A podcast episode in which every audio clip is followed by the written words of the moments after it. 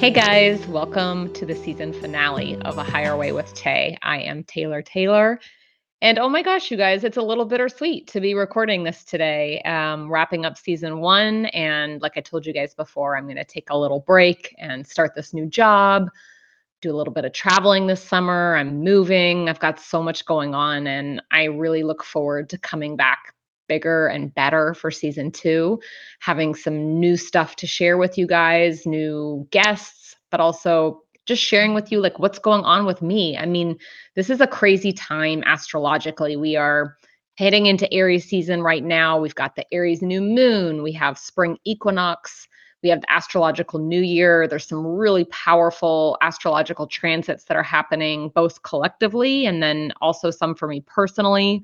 I mean, I've told you guys before, you know, I hate Saturn, but I'm going through this Pluto transit right now. It's Pluto conjunct my natal moon in the fourth house. And it's the first time I've ever experienced this transit in my life. And I will tell you, it's a doozy. it's been rough. But the awesome thing about Pluto is Pluto wants us to step into our power. Pluto wants and calls for our greatest transformation. So that's the season I'm in right now. That's kind of what I'm going through. And I really look forward to coming back for season two with some perspective and some insights on these experiences that I can share with you. And today we close out the season with a truly exceptional guest, Karen Perlmutter. Karen specializes in the treatment of substance abuse, and she, during her career as a therapist, she developed a particular interest in supporting the holistic needs of families who are affected by these struggles of loving someone or having a friend or a family member who is an addict. And as we talk about in the episode, I went through her program many years ago at MUSC for for friends and family members and it truly changed my life. And I want to say on that note as you listen to today's episode that my own experience of loving somebody who was in the throes of their own addiction was certainly one of the most painful things I've experienced in my life, but it was also the work that went into it and the work that I did around it changed who I am as a person. And it was so influential on my spiritual path, if that makes sense. Like, I would not be who I am today if I didn't do the work that she and I talk about in the episode today. So, I just think that's an important thing to mention because, you know, loving an addict is very hard and very painful.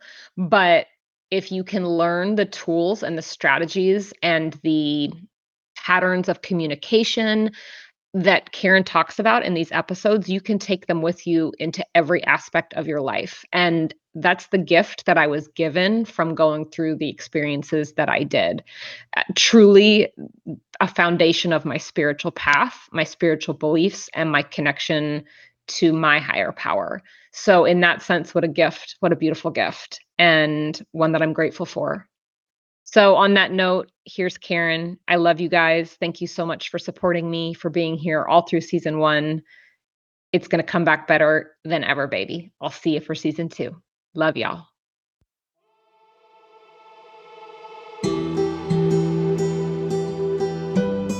Karen, this is such an exciting day to have a chance to share you with my listeners because you have been such a big part of my own life and my own personal growth and expansion for many years. And I really, truly feel like it's a gift to my audience to have the opportunity to take in some of your wisdom and insight around the subject of addiction and families. And, you know, it was because of you that I really learned about addiction, and you walked through the fire with my own family for a long time.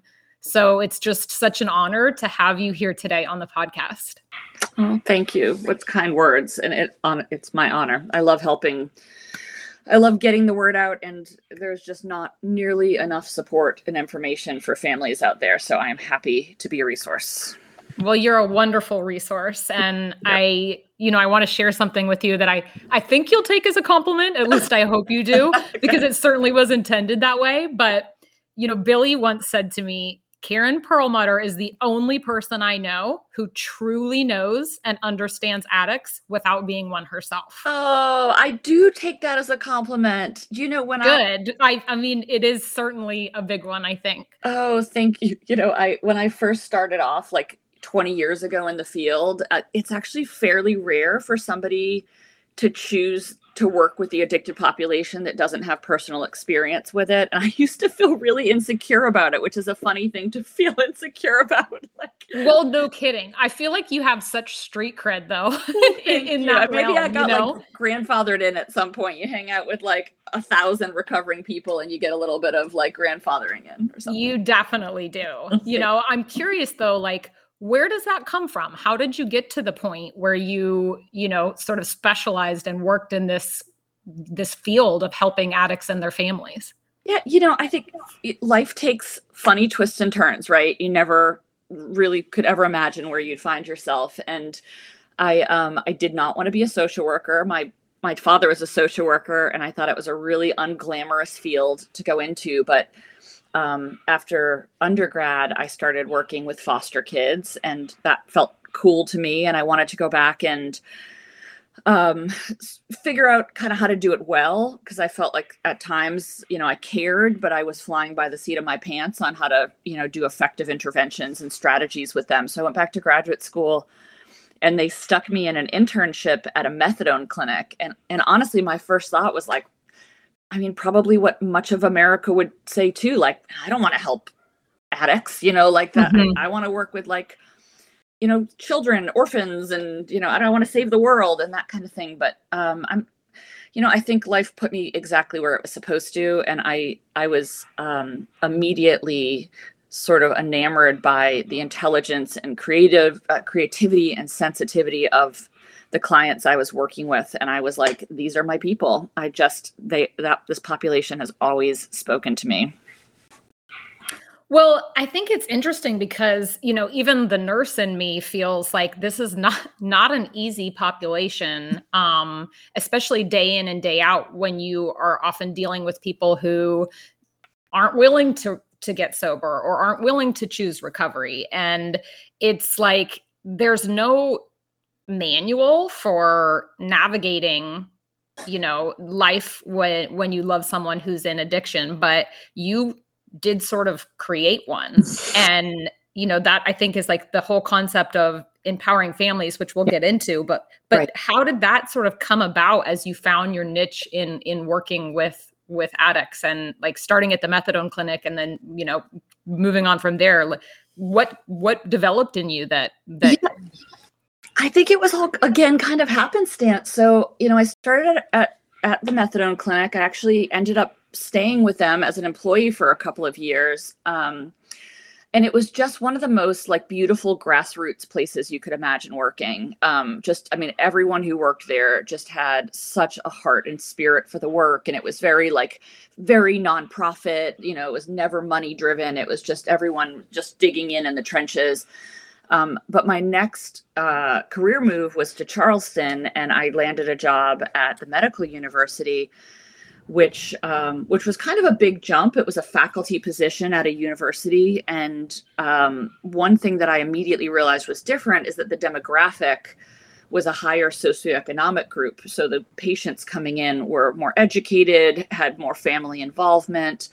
Um, and that was sort of a game changer. Um, and it really, it wasn't to be clear. It's not to say that um, you know people that aren't educated or or don't have money um, don't have families that are struggling. It's really the reality that when families are impoverished or have limited resources, they typically have their own problems. They don't have transportation. They're working three jobs. They didn't have the luxury to participate in the family process.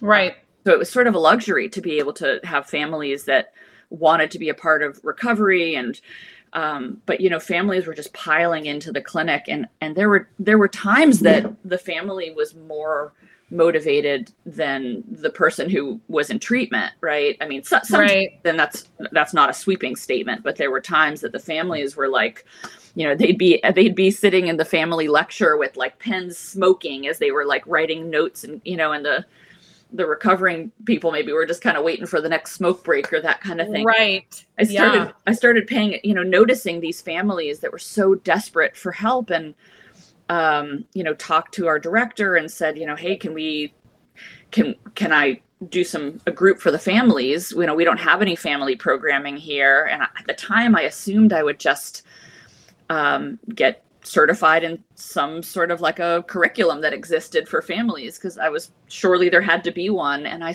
you know, when I started digging into it, there w- there wasn't much. I mean, there's a li- there's a little bit out there, but it wasn't what I wanted to do. It wasn't the way I wanted to work with the families. So that's when I began creating the curriculum that I use today and empowering families and you know slowly began looking at the effectiveness of this curriculum and um, you know doing some outcome studies on it and eventually manualizing it.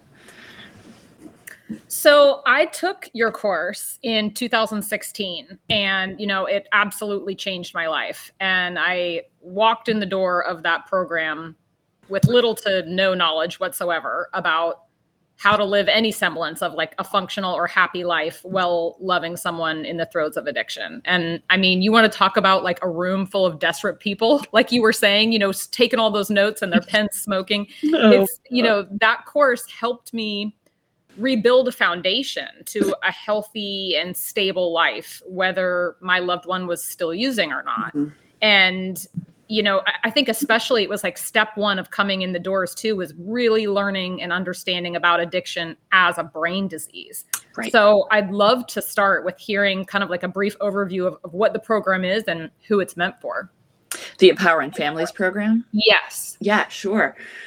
Um, so it is um, a 10 week course that I now run in my private practice. Um, it's sort of a variation of what um, the original curriculum was. It's, it's adapted and evolved over the years, but uh, it's a 10 week course that is now, thanks to COVID, run as a hybrid course. Um, COVID, as I mentioned, kind of made us all expand beyond our comfort zone. So um, one of the most exciting things to me is that I have, you know, typically in a course cycle, I might have 10 people sitting in the room with me, kind of in that traditional therapy group slash course um, setting. But then also we have virtual attendees um, as far away as like Hawaii that are joining in now. So that's really exciting to me that it's expanding and becoming available on a national level for people um, very gradually. I don't do very much marketing, so it's really more kind of word of mouth um, but it's starting to spread. So, um, you know, I at least where we live, and I know some places are not as fortunate. Um, there, we have a great support community for families, which I'll talk about a little bit later. But there's a number of support groups, kind of peer-led support groups for family members struggling with addiction, and those are invaluable. But Mhm. what I found with the families that I would talk to over at the clinic was that they would say, you know, it's really good to know I'm not alone, but sometimes it feels like the blind leading the blind, or like we're all so emotionally involved that we don't really know what to do next because, you know, we're all just so terrified of what's happening in our lives that we just can't see the forest for the trees. Um, it was the realization that I wanted to offer clinical support to families. I wanted there to be um, I wanted there to be sort of the equivalent of what the recovering folks were getting in in their treatment groups going on down the hallway for the families. So it's really Yeah. more, it's more of a skill development curriculum um, that's catered specifically to the needs of families that have an addicted loved one. So, you know, there's some core concepts of the program that I definitely want to touch on today. And I mean, I can imagine like that the first week of the program for you is probably akin to like herding cats or wrangling in a bunch of just desperate, exhausted, stressed out, angry, devastated people who are living in chaotic homes, finally admitting like, hey, I need help Right. and then probably simultaneously pretty clueless about what they're supposed to be doing, you know, um, or I might even be part. making their situation worse with their with their own behavior. I love that part about it though. I really do. When families come in, I mean they're they're so eager for guidance and you know like I said I feel really lucky to have to work with such not all clinicians get to work with such motivated populations. So um, you know, I love working with recovering folks, but I also love working with the families because they're so motivated. And and yes, some of them come in kind of a hot mess. I definitely do an hour long psychosocial assessment with every family before I filter them into the group, you know, just to kind of screen and make sure everyone's in a good headspace to start, but also to hear everyone's story because people need to tell their story. And I think until they've told their story, they don't really they're not able to sort of absorb the new information coming in because it feels so unbelievable what so many families have been through that they're yeah. like you, you got to hear this. Like you won't believe what we have been dealing with. So you know i think that that's that's really the first part. And then it's really inspiring to see that evolution from session 1 to session 10 because a lot of these concepts are not the kind of thing that click right away. I, you know, I always say like our brain is like a slowly turning ship, you know, and uh, so those neural pathways are very gradually redirecting from the way that we were doing things and the chaos that we were in and the decision making that kind of made sense, but because we, we didn't know what else to do, to a whole new way of thinking about it. It's really exciting to watch over the 10 weeks how people sort of evolve and begin to reroute themselves and this kind of new philosophy begins to make even more sense to them than what they were doing before. So where they never want to look back. Yeah, absolutely. And I think it's important to note too that that people who come into your program you know um their loved one it, there's varying stages of of you know um where on the path of recovery their loved one may might be. So it's like it's not like you can only come do this program if the person that you love has agreed to go to treatment or is in the process of recovery. I mean i'm sure you have the whole spectrum of um where on the path of that these families loved ones are. Right. Yeah. So you know it's a fully recognize this as a you know a long-term illness a chronic illness that has the potential to be um, relapsing and remitting right? So yeah uh, you know not only do i have people at all whose loved one is at all different stages of full-blown active addiction you know just crossing over into their earliest recovery or they're in their 10th rehab or they're been sober for six months you know, uh, it's also not lost on me that your life will continue beyond the 10 weeks that you work with me, right? So I want these skills to be applicable two years from now. I want it to be applicable if your loved one's doing great, but then they they relapse down the road. I want these skills to be applicable. So that was really one of the challenges for me in developing the curriculum was finding a curriculum that was had a that threw a broad enough net that it would be able to have tools for every stage of uh, what can be sort of a cycling process for some families. Yes, absolutely. I, I see that. Um, I'd, I'd love for you to, just because I think it was so influential for me when I first came in, and, and maybe this is just the way I remember it, but I felt like one of the first things that we focused on was was learning about or understanding like I said, addiction as a brain disease. And is can you give us, you know, kind of your clinical perspective on that? Yeah, so I like to joke because I am a clinical social worker. I'm not a neuroscientist, but it it felt so important to me that this that the because my understanding of the neuroscience was so pivotal to me being able to treat this disease effectively and without judgment um, that I wanted the families to be able to understand it too. So I kind of joke and I say, like, you know, don't worry, I'm not going to get too technical because I'm not capable of being more technical than this. Like, it's pretty elementary. It is accurate what I share, but it's it's um, you know, I'm sure that somebody else could explain it with a lot a lot greater detail. But uh, you know, sort of the gist of it is that addiction resides primarily in the limbic system, which is this very uh, very um, sort of old archaic part of the brain that goes way way way way way back to like caveman ancestors um, and it's related to survival right? So it's this part of the brain that's just like you know eat sleep food sex you know just anything related to survival. Um, it doesn't really think. It's not a part of the brain that has discretion that has the ability to you know say like hmm, well this might be good in this situation but probably not as healthy in that situation. Like it doesn't have any of that capacity. It's a part of the brain that you know says heartbeat lungs move like it you know it doesn't it doesn't do anything um, thoughtfully or in a sophisticated way. Um, but it has a, a, deep connection to dopamine um, because the reward pathway lives inside of that limbic system. So uh, when addiction kind of takes over um, which is a whole other reason why some people are more susceptible than others but probably a different podcast for that um, when addiction begins to take over, uh, the limbic system just becomes really, really activated, but in sort of a um, almost in an artificial way because drugs uh, create such high levels of dopamine, uh, unlike you know the typical like what food, water, shelter would you know food, water, and shelter would release dopamine, but drugs would release like you know 50 times that or you know so yeah. we call, we call, it the hijacking of the survival circuitry where we have so many units of dopamine being released uh, that the brain becomes sort of enthralled with with getting more dopamine because that part of the brain actually thinks like wow if if a steak is good for survival and releases 50 units of dopamine this methamphetamine which releases 1200 units of dopamine must be like really good for my survival. So it becomes right. completely fixated on that drug without being able to distinguish that like mm, maybe that's not a good kind of dopamine. Maybe that's why it's releasing such high levels. Um, meanwhile uh, another kind of key part of the brain is the prefrontal cortex. Um, and that's our that's our very sophisticated part of the brain. That's our most matured part of the human brain that's responsible for things like judgment and long-term planning nuance um, morals, ethics, um, caring about other people, sort of recognizing one's role and how we affect the greater milieu around us. Mm-hmm. And uh, that part of the brain ends up becoming deactivated or rerouted to becoming a support system to drug seeking. So families often it feel that drug use is really personal. It's like, God, if they loved me, they wouldn't do this, or how could, you know, who is this person? I can't believe that, you know, this isn't how I raised him, that kind of thing.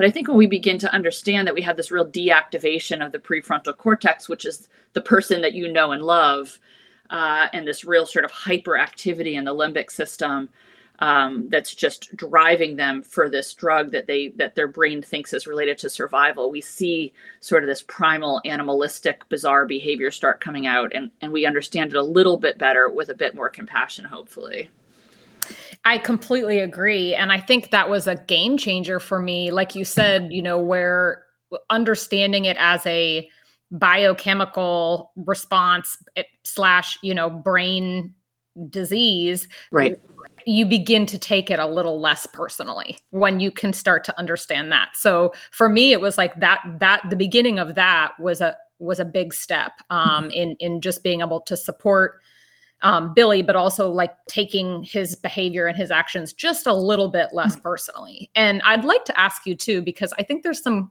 conflicting information out there as about like, is addiction truly a DNA can it be passed down in our DNA? Yeah. Yeah, it's a good question with kind of a complicated answer. Um, and again, I'm not a, a, a, genomic researcher, so I'll give you the, the fairly elementary answer. Um, so, one thing that, at least at this point, science has not identified that there's an addiction gene. Um, and, you know, that's kind of good news and bad news because if the, the good news is that um, there isn't a specific gene that we can pass down, the bad news is that if there was, uh, you know, there's certain diseases like sickle cell disease that if you have it, uh, if you have that gene, you'll have the disease. And science is getting to a point where they can actually, um, you know, extract embryos that have that gene or that sort, you know, sort of thing. We can do certain natural, not I guess, unnatural selection um, if if somebody chooses to do something like that. So there isn't a genetic uh, there isn't a specific gene, and there isn't even a, a, a, specific like cluster of genes on the DNA strand that's specifically responsible for addiction, but it is largely related uh, to genetics, which is kind of confusing. But but what that means is that uh, we believe that about 50% of the reason that any individual struggles with addiction ultimately is because of their genetic makeup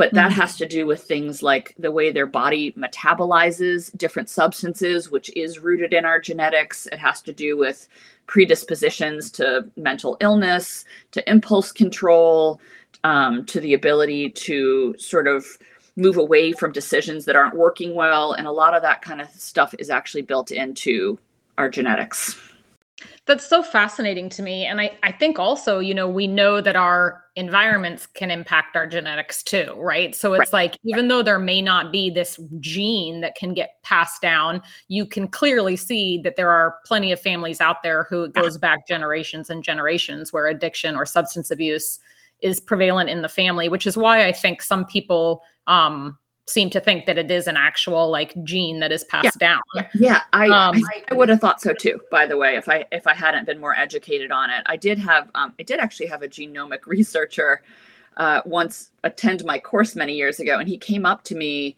um, after the course and said, you know, you did a decent job for a rookie talking about genetics, Karen. You know, it was it was accurate. I was like, whew, good. But um, but what he said was, you know, all of these other variables um, you know contribute. There is another 50% to the story right? Where you would um you know certain life experiences or traumas or depression or um, influence you know social influences do impact if you fall off a ladder and get prescribed percocet all that kind of stuff. Right. Also influences addiction. But he said you know if there was not that genetic component there it would never turn into addiction. It would turn into maybe some some other vulnerability maybe an eating right. maybe you know who that would be someone else's genetic makeup. But he said that that genetic piece has to be there. So that was uh, or those genetic we call them genetic vulnerabilities because it's not a specific uh, gene configuration I like that genetic vulnerability. I think that can apply to a lot of other things too, outside of addiction alone. Um, especially going back to like the environment affecting, you know, our DNA in that way as well. But right, so, that gene gene expression yeah, of experience. Right. Yeah. yeah. Right. So, kind of going back to the families for a second, you know, we were talking about these core concepts of your program. And, you know, I know one of the first ones, if not the first one, focuses on enabling. And I wonder if, it, I mean, I'm sure it's intentional that that one is like the first one out of the gate. You get these families in there. It's like, okay, we're going to, first thing first, we got to talk about enabling. So right, right. I, I would love for you to talk about like, what does that look like and how do families get trapped in that behavior?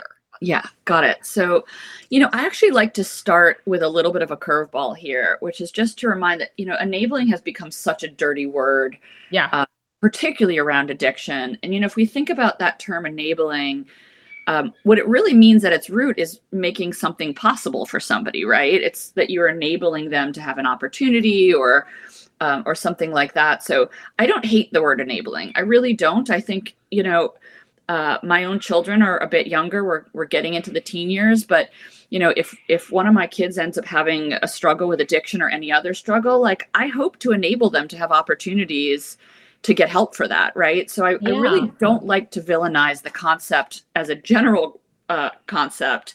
I think we just need to be able to recognize the gray area in there that um, you know there's positive enabling where we're creating opportunities for somebody who might need some help or some guidance at a point that's tough in their life.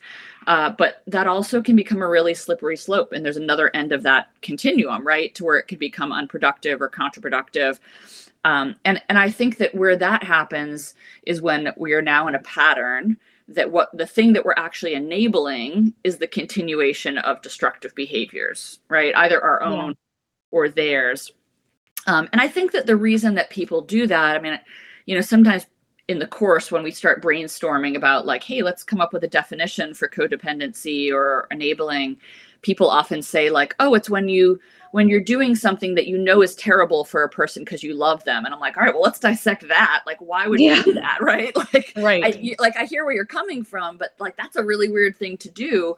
And you know we do it because we're desperate to get back some sort of a stability in our life. We're desperate to you know to not live in fear all the time there's this belief that like surely the next thing that I do to help them will get them back on their feet, right? It's like how could it not? Like if I if I help them get this job, you know, their job back or if I get them a car, that'll that'll give them some dignity and then they'll get back on their feet again and you know, I I think it's just this this drive to uh to want to help um, but we do so in a way that I call as having the low beams on. It's like you're driving down a country road in the dark and you have those low lights on that you can only see what's immediately in front of you. So we're kind of like putting out the fires. We're going behind them and putting out the fires and uh, mm-hmm. or or going, you know, trying to make things just a little better for them so that they're not stressed out.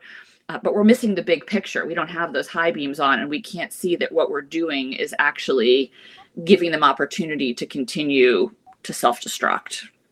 Totally. And I love what you said about the gray area because I think so much of the real work comes from understanding the gray area in regards to enabling because it's like just to give an example you know um, if i were to drive somebody that i love to go meet their dealer and give them money to you know buy drugs like i think that would be fair to say that i would probably be enabling that behavior but then i know that there are other families who are could say this person is at risk of dying if they don't get their next fix and like sure. you know they're trying to keep someone alive in in, right. in that the other part of that gray area that i deeply personally empathize with is like sometimes we may make choices where we are probably or definitely enabling addictive behavior but it is to keep our lives somewhat functioning and stable. Because when the addict is spiraling out of control right. we certainly are on the receiving end of that type of chaos in our personal lives too. And it's like being the quote healthy one or sober one or whatever you want to call it you know able to go to work and trying to pay the bills to keep the lights on. It's like you're trying to also protect that. And so that's where that gray area sometimes of enabling right. it just gets messy and complicated. It's not as simple as like, oh, that person's an enabler, you know? Yeah. There, there's no no question about that. I think, you know, a lot of families are just focusing on surviving. Yes. That you know, they're not they don't feel like they have the luxury to be focused on on thriving. You know, that that feels like too too grand. Um so, yes. and and it's it is a reality that a substance user's consequences often will become your consequences too, right? Yes, so um, true.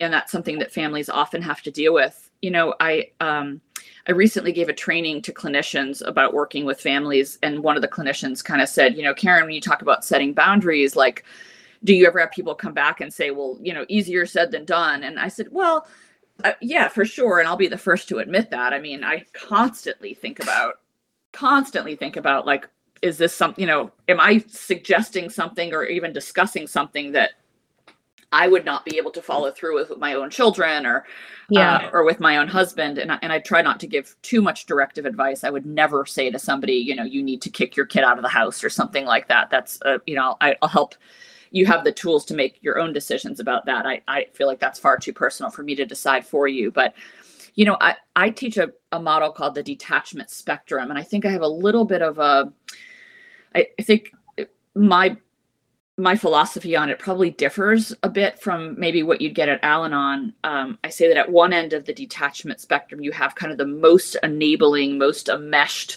you know, most entangled behavior you could get into with an addicted loved one.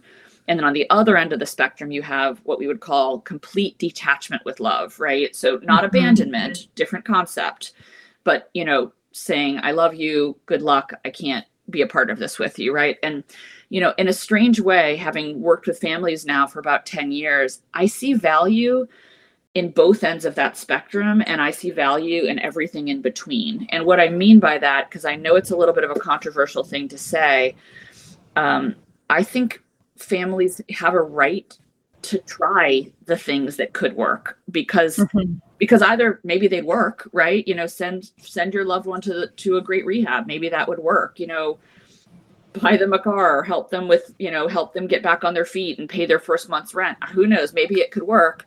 But at the very least you have the peace of mind that if something awful happens to them at least you loved them well right? You tried those things. And i think yes. that we all need to be able to live with as little regret as possible with a disease that is this tragic. So you know my my work with families is just to make sure that you don't get stuck at any point on that continuum. So if you've tried point a and it was ineffective or counterproductive or toxic you know we need to move on to b. And then if that's also not effective or toxic we need to move on to c. Like eventually we get to a point that it's really not that hard. You know when that when that woman said it's easier said than done you know when you've tried all of these things and you've tried to love them well in all the ways that you know how and it's just not working it's depleting you of resources and you know finances and emotional wellness and you don't feel mm-hmm. safe and they're not even getting better because of it they're getting worse you know, at a certain point, detaching with love begins to make more and more sense and sort of walking yep. that journey with families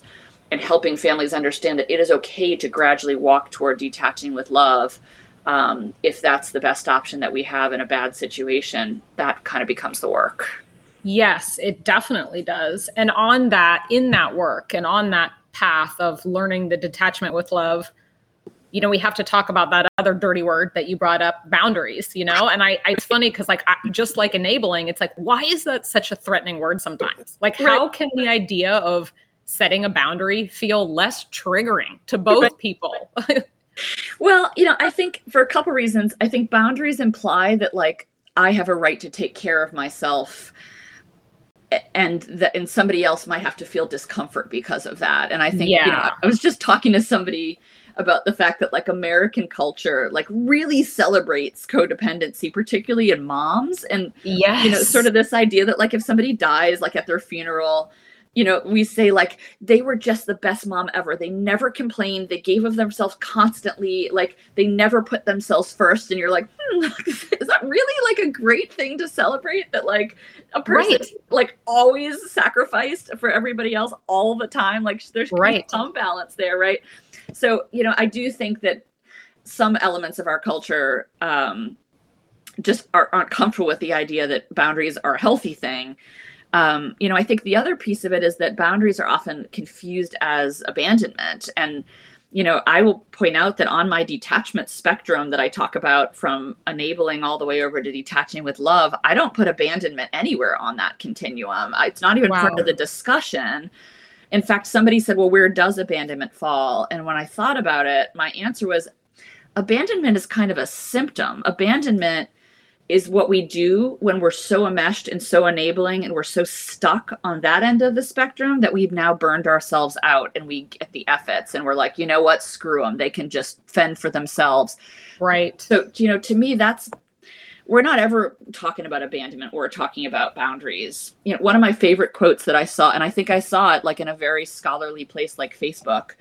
Um, i really do. I think that's where it was. But um, it said it said boundaries are the distance between which I can love you and still love myself. And I think that nails it. I think that's exactly what boundaries are. And at that point, it becomes less scary.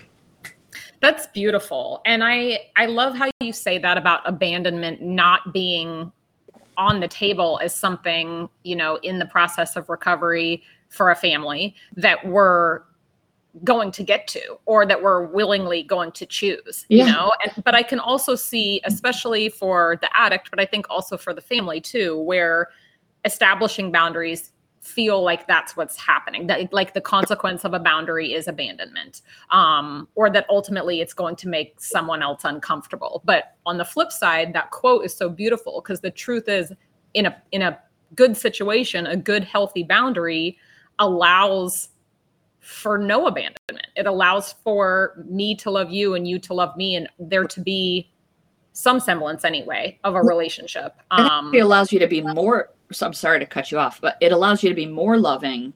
Yeah. Because you have more space for love when you don't resent the hell out of them, right? You know, or you're not yes. or you're not so depleted that you're hanging on by a thread. Um, you can actually look at that person with a bit more compassion and understanding of what maybe they're going through.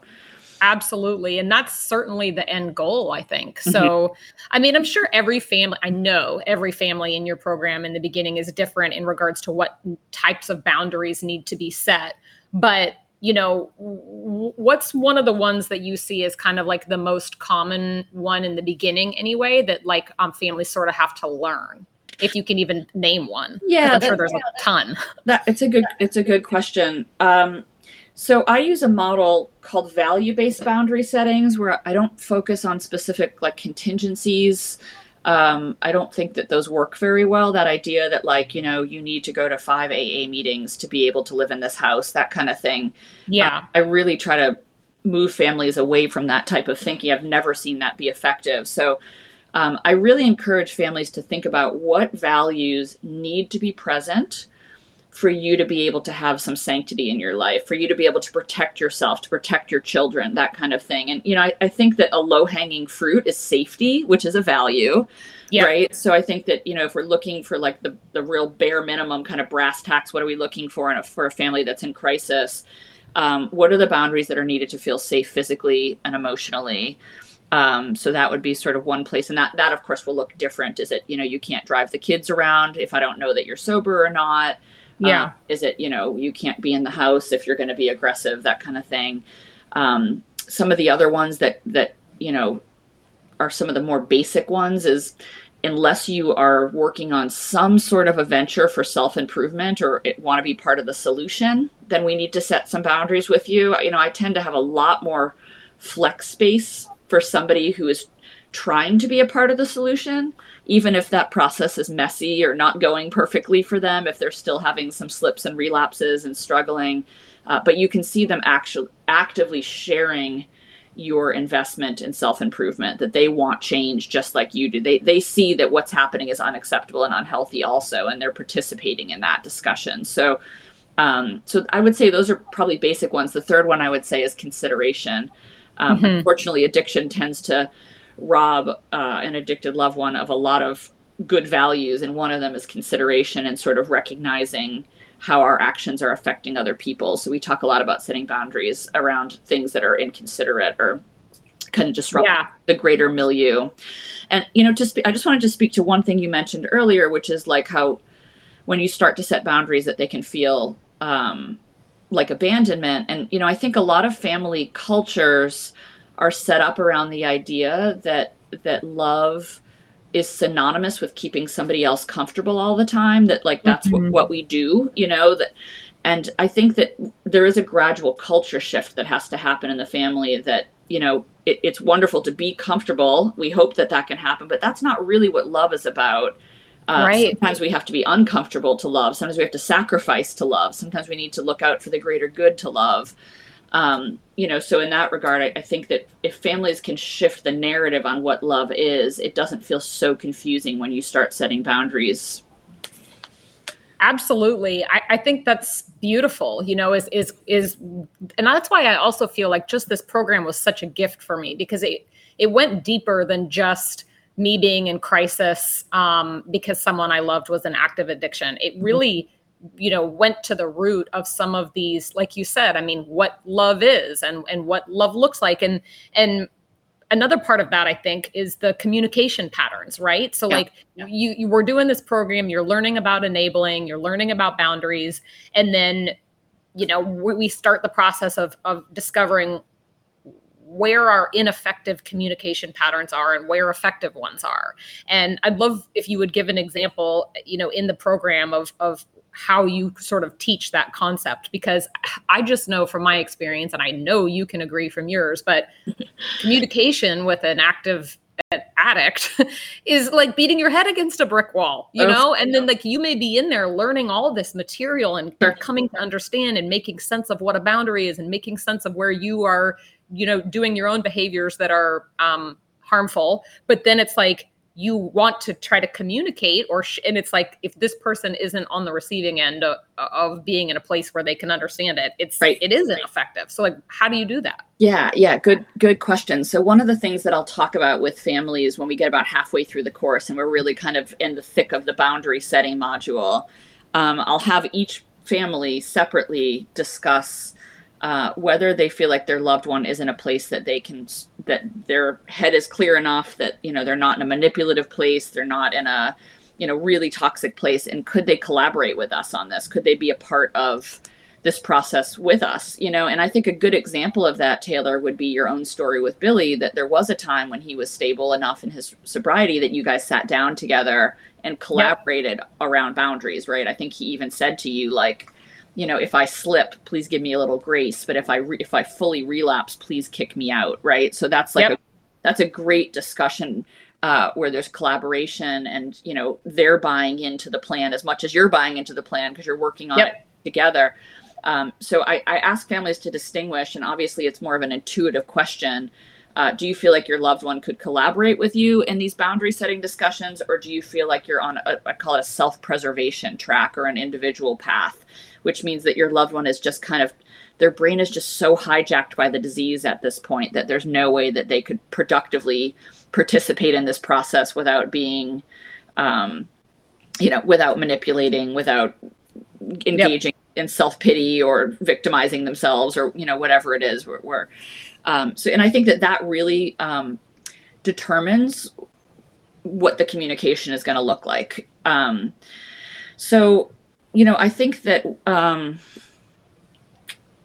the first thing we do is really figure out how to get on our own side of the street. And i think families really struggle with that honestly. Like mm-hmm. at, first like families often are like 74% on their loved one side of the street you know and like a yep. little bit a little bit on their own side of the street. And they're like well what we need to do to make things better is they need to do this this this this and this. And until they do this then this right? And and then also those questions come in about you know how can i get them to follow my boundaries if they're not in a good place and I like to remind that boundaries are something that we're informing somebody else of. We can do so in a respectful way, but we're not asking people permission for our boundaries, which right. means that we need to be thoughtful about what kind of boundaries we're setting. Are they boundaries that we actually are in control of on our side of the street, right? So this question came up about a, a, a woman who said, like, you know, if my husband, if I told him he couldn't come to Christmas this year because he was too a, aggressive last Christmas, he would, you know, my six foot four intimidating husband would be like, "Are you kidding me? This is my house. There's no way that you can kick me out of here." Yeah. Uh, and then you know she kind of looked at me and said, "So this boundary setting thing would never work." Uh, but you know we we had to back up as a group when that topic came up and say, "Well, what is within your control?" And what she realized she didn't love the options, but for instance, one of the options was she could leave right for for christmas if she mm-hmm. didn't want to be a part of it so sometimes we have to kind of make sacrifices in order to set boundaries and protect ourselves um, and not be dependent on somebody else understanding where we're coming from or saying oh yes i completely support you you know no longer paying my rent for me. Thank you so much for setting such a healthy boundary. Like totally. there's, there's people that are not going to be in that place. So we have to be ready to follow through on boundaries and make sure the boundary is something that is fully within our control to activate. Um, you know i think in regard to communication whether whether we're setting boundaries or not um, you know I, I think families are notorious for trying to communicate through lecturing, trying to motivate a loved one through shaming them or guilting them, which yep. never ever has worked for any human on earth as a as a as a motivational technique. Um, families give a ton of unsolicited advice, even if they have not ever been in the seat of a substance user, um, which is typically very, very poorly received by somebody who is struggling with addiction. Yep. Uh, you know families try to communicate by controlling. I always say families have an agenda based communication and it never works. And an agenda based communication is when like you're always looking for an opportunity to like make a point or teach a lesson or like get you know a little like nugget of wisdom into their head and they see through it and they don't appreciate it and they shut down because of it. So uh, you know in regard to communication we can set whatever boundaries we need to to take care of ourselves. So these concepts are not mutually exclusive mm-hmm. but effective communication starts with validation. It's validating that you know hey listen we're both in a tough spot here. I'm yep. struggling like hell over here but i can see that you're struggling too. I i have no idea what it feels like to be dope sick. I have no idea what it feels like to not be able to get through a panic attack without a benzo you know yeah what, what does it feel like? You know i can only speak to my feelings. And i think that's that's that staying on our own side of the street. Yeah uh, you know so rather than saying to somebody um you know god you're always you know you always get so withdrawn and moody and you know you're you're always acting like an addict or you're just you, you know i can tell you're about to relapse or you know whatever a my side of the street statement would look like you know when you start to withdraw or get moody it kicks me into fear mode that mm-hmm. things are sliding back and i need to figure out how to take care of myself with that right so it's it's a yep. real shift in the way we think about what our job is as communicators That's such a good example. And I love when you touched on sort of that the validation aspect of this too and how important that is. And um, I think circling back to the idea of like a relapse response plan, if, if you want to call it that or whatever, like what we were talking about that Billy and I had, it's kind of funny because going back to sort of the cultural um way we would approach this it, it almost felt to me like like the idea of a prenup right like it's very unromantic i mean i just right. want to believe that i can trust you like can you yes. just give me that you know right. um but in reality because he was willing to sort of participate in yeah. creating that plan he was a partner in it and then less of a maybe it felt less of just like a consequence that I was handing down because it was like this is something that we decided and agreed on yeah. when you had some presence of you know a, a, healthy mind to participate in in that part of the the the stage. So I I feel like that's just another example too of of, of sort of establishing these communication patterns that are um, about validating and about co like working together um, instead of just us as the family figuring out all these boundaries and rules and then laying them all out for the addict right? Yeah um, I, I agree. I mean i think anyone who's able to communicate respectfully should have a voice in, in this process right? I mean it's yep. sort of like there are two victims to this disease the family and the person who's kind of trapped in, in the grip of the disease the yep. enemy is the addiction right yep. but but we tend to kind of turn against each other instead and think that the enemy is each other and it gets really messy at that point so yeah i mean i I, have always felt, you know, because I work with recovering people as well and have worked with them for even longer than I've worked with the families, you know, it became clear to me listening to my clients when when they were in a setting that they didn't feel judged and they didn't feel attacked and they didn't feel controlled by their family that they had some valid grievances. They had valid fears. They had you know valid perspective to share. Unfortunately because of active addiction they were sharing it in a very inappropriate way either by getting yeah. high or by being abrasive or by being passive aggressive or doing something that wasn't being received by the family. Uh, but when we when i've given even people even people in active addiction to some degree when i've given them the space to share where they're coming from they have some really interesting and meaningful things to say. They often feel really lost and scared and they need you know it's something that wouldn't be too hard for the average person to empathize with completely agree. And you know i have in my notes um, from your ted talk which by the way i'm going to link that in the show notes and would totally encourage everybody listening to to watch and listen to because it's amazing. But you know from that you said addiction takes hostages. Addiction mm-hmm. is a catastrophic assault on a family.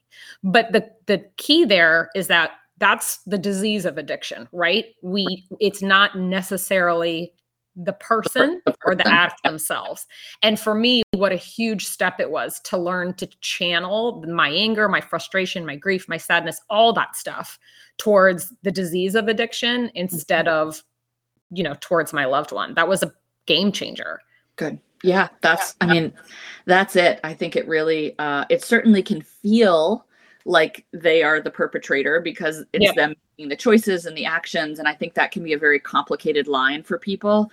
Yep. Um, you know, particularly if things get real murky when, you know, if somebody is being physically abusive and or having an affair, you know, during active addiction. Uh, and I and I neither one of those are in the criteria for um, for addiction, by the way. But uh, I mean, the decisions that they make can feel very personal, and they can feel like choices, and they are choices but yep. they are choices that are being made by a brain hijacked by addiction and i think that's that distinction really is an important clarifying point i agree i definitely agree mm-hmm. I, I think you know in the program and in the process there you know the the end goal becomes a little bit of the establishing this idea of a healthy family identity right sure. and i mean the whole subject of the island of sanity i feel like we could do a, a completely separate podcast on just focusing on that alone because of, of all the stuff that i've learned um, from working with you and in your program that's probably the biggest thing that i carry with me and continue to use in my daily life now the concept of, of having and maintaining that island of sanity. So can you share with everybody a little bit about what what that is Sure. Um, I had no idea that concept was going to take off as much as it did. Um, that seems mm-hmm. to be the, the, concept that people really remember. But the reason I think people remember is because it's so needed, right? So, yes. Um, the island of sanity was sort of a visual concept that I came up with a number of years ago to explain that sort of, you know, there is this uh, this part of us that we have to protect and that we sometimes you know sometimes we grew up in a family where we we didn't get the memo that we were supposed to protect it or for some reason along the way we forgot that it was our job to protect it or we got so wrapped into the chaos of our loved one's addiction that that felt more important than protecting it. Uh, but the island of sanity is the idea that we have these things like our right to safety and our right to um, having time and energy to dedicate to ourselves and things we care about personal goals career development financial stability um, our right to be surrounded by people who can who are considerate to us and respectful to us. You know just basic what i would say is basic human rights at mm-hmm. least to be pursuing. We don't always have access to these things but we certainly deserve to at least be striving for these things.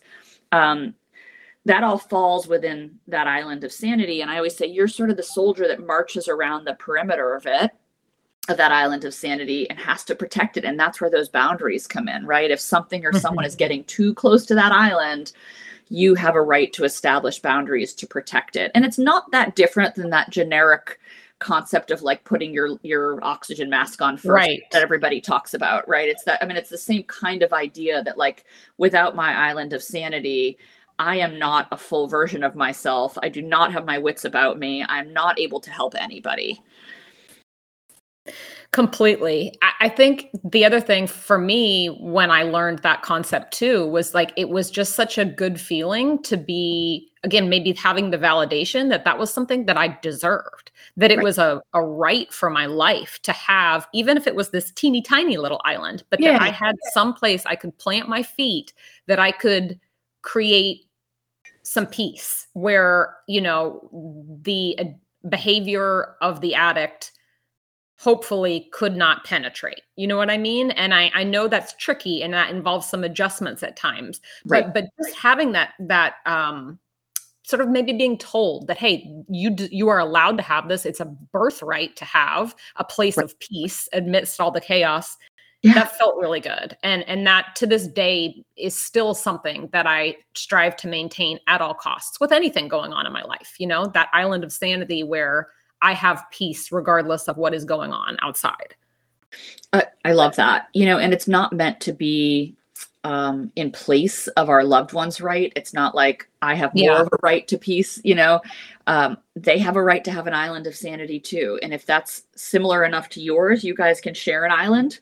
And yep. if it's incredibly different, if what brings them contentment and what is the life they want to live it looks really, really different, then maybe you have separate islands, right? And that, but you right. know, there's sort of like a right to for all to have this. And I, I think that uh, you know, where it gets a little confusing and people really struggle, like you said, people get triggered by the idea of boundaries.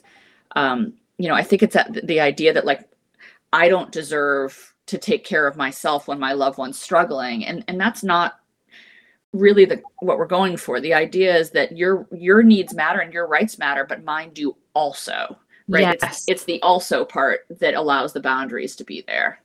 Yes completely agree. Okay. I think you know another part of the program that is important to touch on is the concept of you know relapses and slips and when it all just completely implodes or falls apart. And i know that's a, a, a complicated and personalized part of everybody's situation and recovery but it is a part you know? And um, i'd love for you to just touch on a little bit about how that is weaved in with your program and how you kind of work on navigating the individual issues in regards to relapses and slips with with your with your clients. Sure. Um, so first of all i actually like to acknowledge that both the family and the addicted loved one or recovering loved one can have slips or relapses. I think yes, that's important sure. to acknowledge, right? Like, I agree. Yeah. I, I, had a woman come into my office um, recently who was like, Karen, I went through your course and I've been seeing you as a therapist. And yet, when I got on the phone with my child, who I haven't talked to in a couple months, my addicted loved one, I backslid so quickly and started talking to him so disrespectfully he tr- i felt triggered i was scared he sounded entitled it made me fear that like he was gonna you know go back to the old way that things were and i got so afraid that i started just berating him and that's such old behavior for me that that Yeah. was that it was a relapse and i said you know let's just take a moment and use this as a growing opportunity to remember that if we're susceptible to this types of you know sort of like oh my god i thought i was at a good place and like woo just slid all the way back to the old behavior that old wiring was still right Yep. there our loved one has that same susceptibility and yet we we have very little flexibility or room uh, to be able to appreciate relapses in a loved one right there are, are very little tolerance i should say families often Yeah. are almost very cutthroat about relapses now i understand and I, I realize it would be remiss to not say this that I do understand that a relapse could be death for our loved one, and I'm not minimizing that in any way. Um, so you know, when stuff feels life and death, the stakes are simply higher. Uh, but the reality is that you know, being angry at a loved one does not change whether they're going to live or die through a relapse, right? In fact, taking a more compassionate stance or more understanding stance is probably more likely for them to not feel that it's catastrophic and there's no way back from it. So, um, uh, you know, I typically refer to relapses and slips as flare ups because this is a, a relapsing remitting disease. I I think it's important to sort of look at it like we would look at diabetes or something, where we would normalize that as potentially part of the process. Now, with diabetes, of course, we hope that somebody is stable and you know has years of of stability and remission, and uh, and same goes for addiction. We we certainly hope for that. And the good news is there are cases where people have long term sustained remission.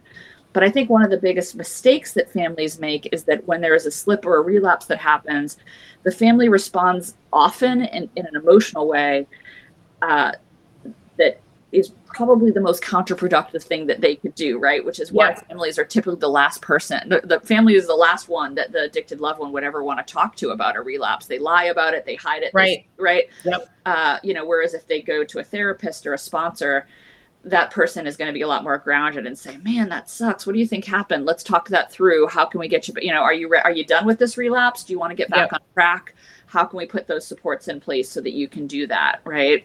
Yep. Um, so you know, I do think that there can be. You know, you were talking about that relapse. Um, I'm not sure what you. I call it an early Response plan, I yeah, think. yeah, yeah, a relapse response plan. Um, you know, in a case like yours and Billy, I think it's really great to have, um, you know, those collaborative discussions about, you know, I, I think I mentioned earlier that Billy made a good point, which is if I use one time, you know, if if I'm dealing with something stressful or whatever, and you know my addiction just kind of collapses under the weight of it, and I use once, and I'm mad at myself, and I'm trying to get back on track again, you know, maybe just let me give me a little rope to do that. See what I do with it. You know, maybe I will get back on track and and you know try to come from a place of compassion. Um, however, you and I both know that there are times that people are off to the races, right? And Yep. they're lying and they're stealing and they're you know very quickly sliding into dangerous behaviors and Yep. and there are times that we need to go into self-preservation mode at that point. point and you know that's when we would have more of a self-preservation plan Right. uh, you know, I know at the time that you and I were having these discussions, you had a like an infant or a toddler. Um, Yep. You know, and and that's what I mean by a self-preservation plan. That you know, if we're going to have mature conversations about this, we have to understand how are you going to take care of yourself financially, emotionally, spiritually. Yeah. Um, if you know suddenly you become a single parent or something like that. So Yep. um, you know, I, I think that we want to look at it like we would any other disease, but if we have a loved one who relapses into cancer, we'd also want to have a thoughtful, grounded plan on how we would respond um, Yep. as a family, right? So it's Absolutely agree. same sort of thing. And i'm so grateful that i had that. And and also you know that's where the support of the other people that are doing the program too comes in you know full swing. Is like at that later stage when you're maybe talking about relapses or talking about these types of plans and and having the support of you and then the support of the other people in the group was huge. But I, I i think that was such an invaluable part of the program for me was was putting those foundations in place of like hey if the rug gets pulled out underneath god forbid we don't want it. Neither of us want it. Right. but if it does let's collaborate on a plan of how to handle it. So yeah i love that.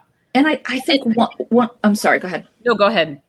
I think one of the most important features that you could put in place uh, as a loved one is having a support system. You you mentioned that. I think it's it's really worthy of the of the stage time. You know, having uh, you know, an Al-Anon sponsor or having a little tribe of other moms that are dealing with this or other spouses that are dealing with this or other siblings that are dealing with it. And you can find that if, if you don't have that in your own community, like I said, Charleston happens to have a number of different resources, uh, support communities for families, but you can always find them online and there's some really good ones.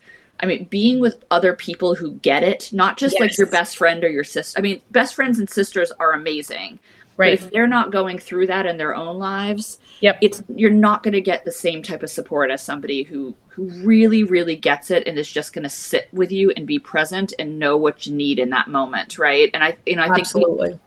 It, no matter how well prepared we are, no matter how great our coping tools are, no matter how emotionally intelligent we've become through this process, when our loved one relapses, it's going to feel devastating and scary and we're going to be pissed and we're all the all the big feels are going to come up you know, at that point, our own brain is a little bit hijacked and we can't always trust our own decision making until we've mm-hmm. kind of come off the ledge a little bit.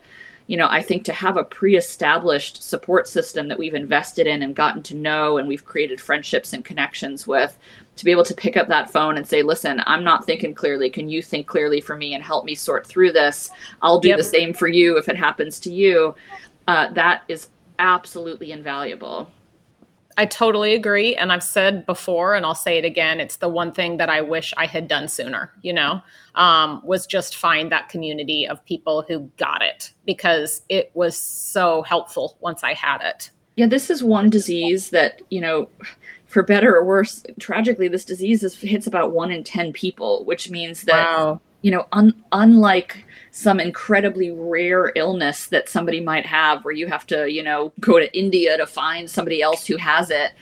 You know, this is a disease that absolutely nobody should have to be facing alone because there yep. there are people everywhere dealing with this. So when I meet a family that says we've been dealing with this for 10 years and we don't know anyone else dealing with it, yeah, one of the most tragic things that comes into my office, believe it or not, because it breaks my heart to think somebody has privately, secretly behind closed doors been struggling with this when there are so many arms that will come take them in. Oh my gosh, Karen, I totally agree. And I feel like in this town alone, you know, there's a lot more, there's a bigger community than I think people even realize and that's why i was so excited to have you come on too because you know billy's episode was the most shared episode of this podcast by hundreds. Oh. And that tells me something, right? Yeah. People need it. People wanted to hear that. People were sharing that with other people. And I know that's going to happen with this episode too. And that's what makes me grateful because I've been in that place where I felt alone and that nobody got it. And I didn't know where there was a community of people. I didn't know where there was somebody like you until I found you that could help me. And so that's, you know, my message. The one thing I can give out is just like having been through this experience, um, the importance of finding that community to to help you through it. Yeah. And I want to say to you, you know, the work you do in it makes me tear up a little bit, Karen, because it's so like it's such an incredible gift. And the world of addiction is riddled with heartache and pain and loss. And I've only ever loved one addict. Yeah. And I know you've loved a lot more than that. So it takes a really special kind of person to sign up every single day to go to work and do the work that you do. Mm-hmm. but also like the families that you've helped, mine included, that's what changes the world. And the tools that I have because of taking your program and the work that you and I did together are truly tools that I carry for the rest of my life. And that's why I reiterate that having you on today is a gift that I can share with other people. And I, I would love for you to, to tell people where they can find you if they need you. Well, thank you. Thank you, first of all, for all the words. And, you know, I think uh, I consider myself just beyond lucky to have a job that's so meaningful. I mean, how many people get to do work that they truly love and feel passion for and get such reward from? And, you know, I think if you hang out with me long enough in my therapy sessions, like I talk pretty candidly about like how much I'm learning in the session too from my clients, like right. how much wisdom I have honed from hearing, you know, all of these families and all these recovering people talk. So um, it has been an equal gift to me. Um, forgive me if I for sound if I start getting too cheesy, but I really do feel that way. Okay, so f- finding me. Um, so I am now in private practice. It's called collaborative counseling um, here in Mount Pleasant, South Carolina. Um, I do some virtual work. I do mostly in-person work. I will say that my private caseload stays pretty full, Mhm. um, but uh, I do run this empowering families course, and I tend to think for most families that is a great starting place. In fact, I would even make a case that if I could choose between individual therapy and the course, um, you know, if both were totally available and you know equal priced and all that kind of thing, I would probably say start with the course because I think Yeah. of it as sort of like a download on a computer. It's like getting all like really getting your head on straight about all how this works and how you want to think about it and getting out of survival mode and into thriving mode. And you know, I think even therapy can be a whole lot more productive once we've had that reset happen or had that right. you know that computer update in our brain happen um, people co- i find people come into therapy in a much more constructive place ready to like ready to dig in and work. And i i, I tend to feel like it's that combo of skill development like what do i do? How do i do it? How do i set boundaries? How do i communicate? How do i cope with my emotions? You know um, how you know how do i enable in the good ways but not the unhealthy ways? And how do i know the difference? You know i think that coupled with that support community is the magic ticket. I think that's really where people are able to find their best life and sort of reclaim some joy in their life again and find some balance in their life again it's that combo of those two Yes.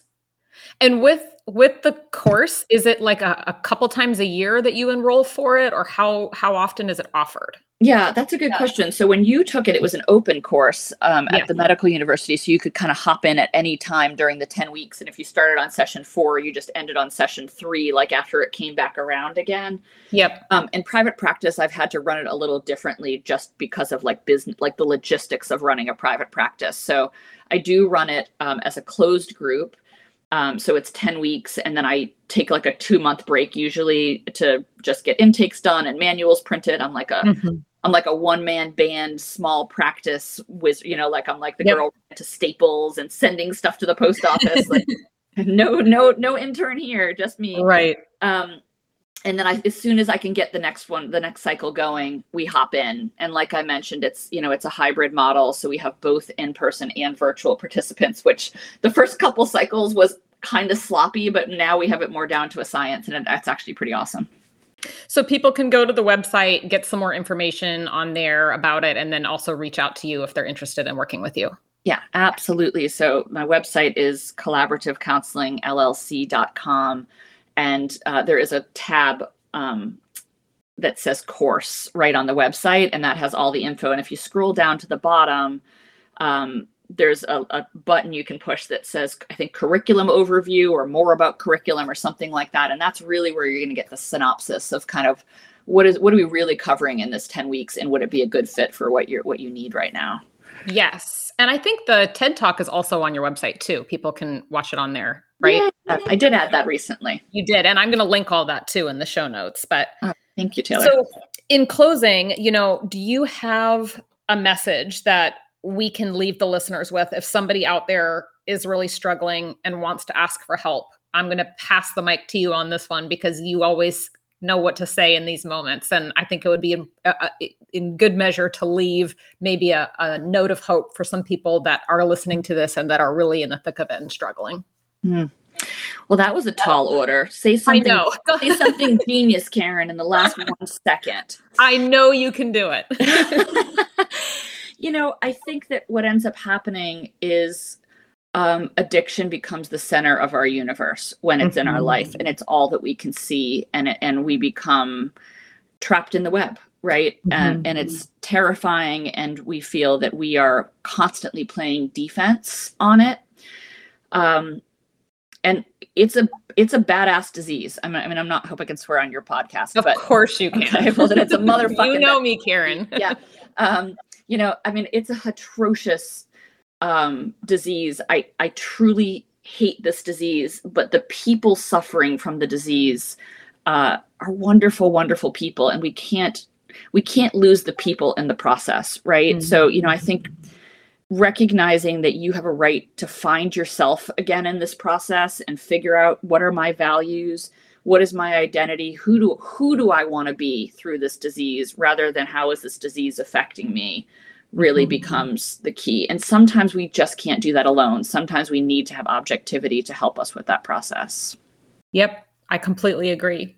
I think that's a great message to end this on. And I just want to say again that your work in the world is so appreciated and you know what you've done in my own life is so appreciated and I'm really excited. You know, this is the season finale of season 1 of the podcast and, and it oh, was cool. done this way for a reason oh, because you know, it ties together so much of my story and the messages and the stories I shared early on. So, I'm really proud of it and excited to to share it out with the world. So, thank you so much for being on and you're the best, Karen. I appreciate it so much. Thank you. I am so honored. And I also just want to give you and Billy a shout out because you guys have done, I mean, not only have you worked, truly done your work and continue to do your work, um, but you're now paying it forward and that is such yeah. a great such a great gift and what you have not said in here because you're being humble is that i have a rotation of speakers come in for one of my um, one for for one session out of the 10 to talk about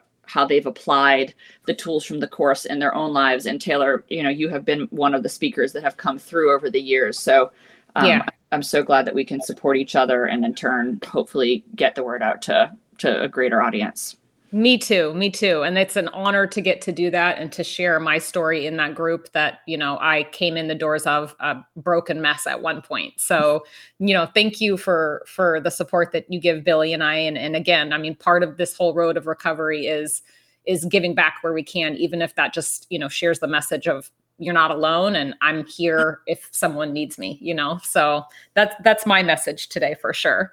Love it.